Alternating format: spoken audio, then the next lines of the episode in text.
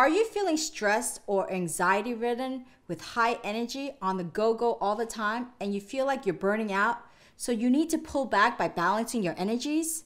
Hello, I'm Moon. Today, I'll be joined by Jenny Ahn, an Ayurveda specialist who will talk about how to use Ayurveda, the Indian practice of holistic medicine and healthy living, to bring balance and calming energies into your life.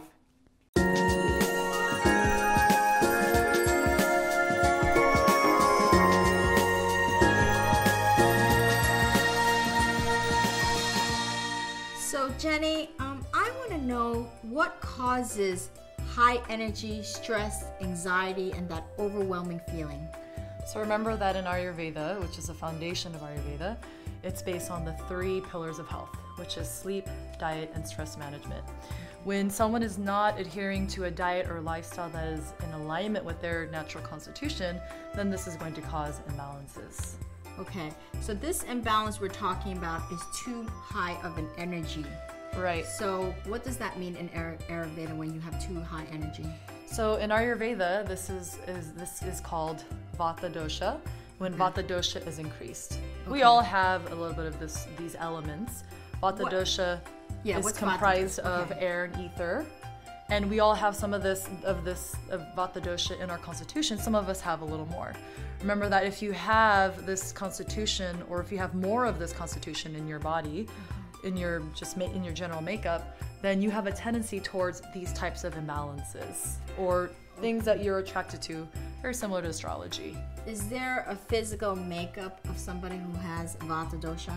So somebody with a Vata physical build might have thinner bones, longer bones, lighter bones, Just like you. Mm-hmm. leaner muscles, maybe not as much fat or muscle on their body. Um, digestion wise, they might have variable digestion. They might have variable elimination and appetite as well. They have that tendency. And they also have the tendency mentally to experience anxiety and overwhelm and fatigue and things like that. They're the type of person that likes to naturally do a lot of things. Right. But the thing is, they might do so much that they run themselves dry or they run themselves to fatigue or overwhelm. So, what are some of the solutions in Ayurveda to really calm that Vata dosha down? So let's look at the three pillars of health, and we'll start with diet Right. and looking at the tastes to focus on. Okay. And the tastes are sweet, sour, and salty. Okay, sweet, sour, and salty. So, what are some examples of food you could give us? So focusing on the sweet taste, again, I'm not talking about sugar and Right. things like that, but the sweet, right. Right. So sweet taste, as in grains, for example. Okay. Grains are very grounding. They're very sweet in nature, right? And they they have a building quality to one's constitution and, and to the tissues of one's body. And also, certain fruits are sweeter than others. Okay, You can look at an avocado. An avocado is very sweet. okay, Bananas are very sweet. Apples and pears and things like that. okay. So, grains, fruit, any other types of food? Even meat. Okay, meat.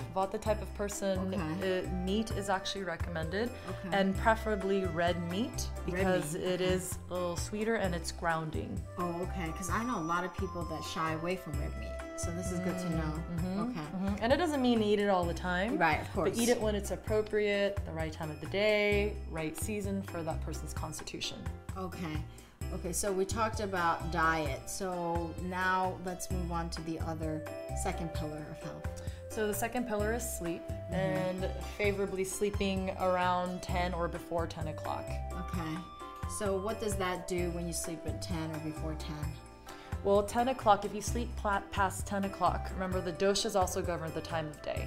And so if you're sleeping past 10, 10 o'clock to 2, o- 2 a.m., you've entered the pitta stage of time. The pitta time of day is is related with with the fire and water element, mm. right?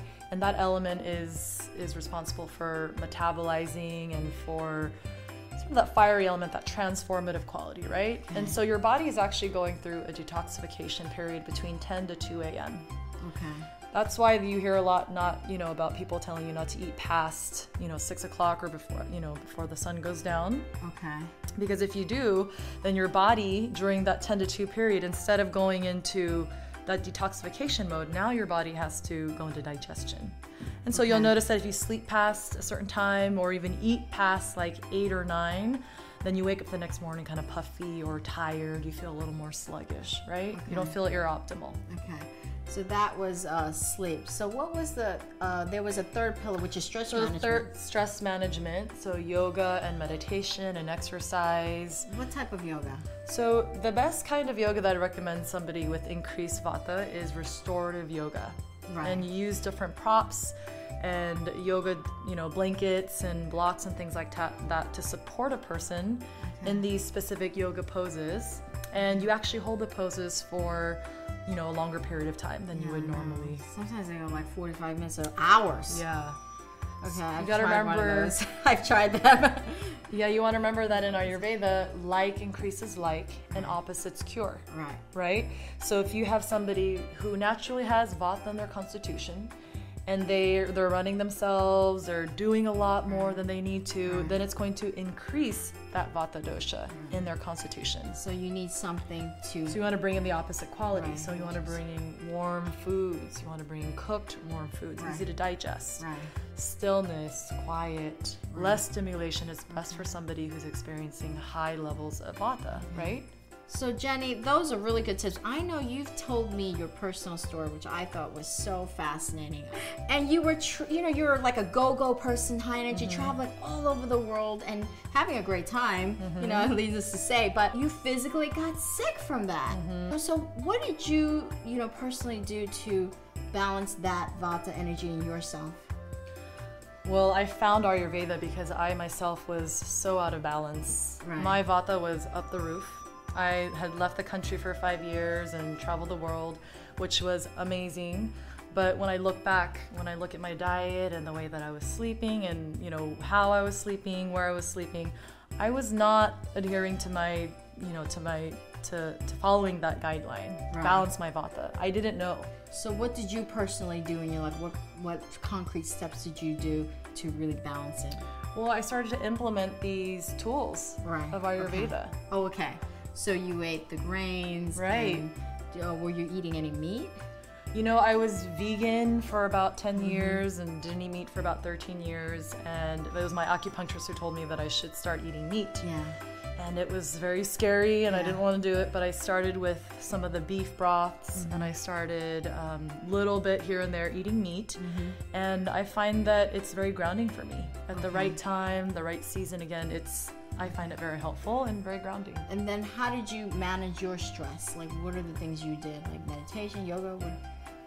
Well, I when I used to when I was practicing yoga at the time, it was very very active, Mm-hmm. and then because of traveling and really pushing my vata, I became very sick, Right. and I had to re- reevaluate my life and what I was doing. Right, right. Um, from these imbalances that occurred, Yeah. you know, from pushing myself too much, I realized that I needed to incorporate more stillness and calmness in my life. Right. And so that that's how I actually found restorative yoga, and, I, I was, and then I was actually doing a lot better. Yeah.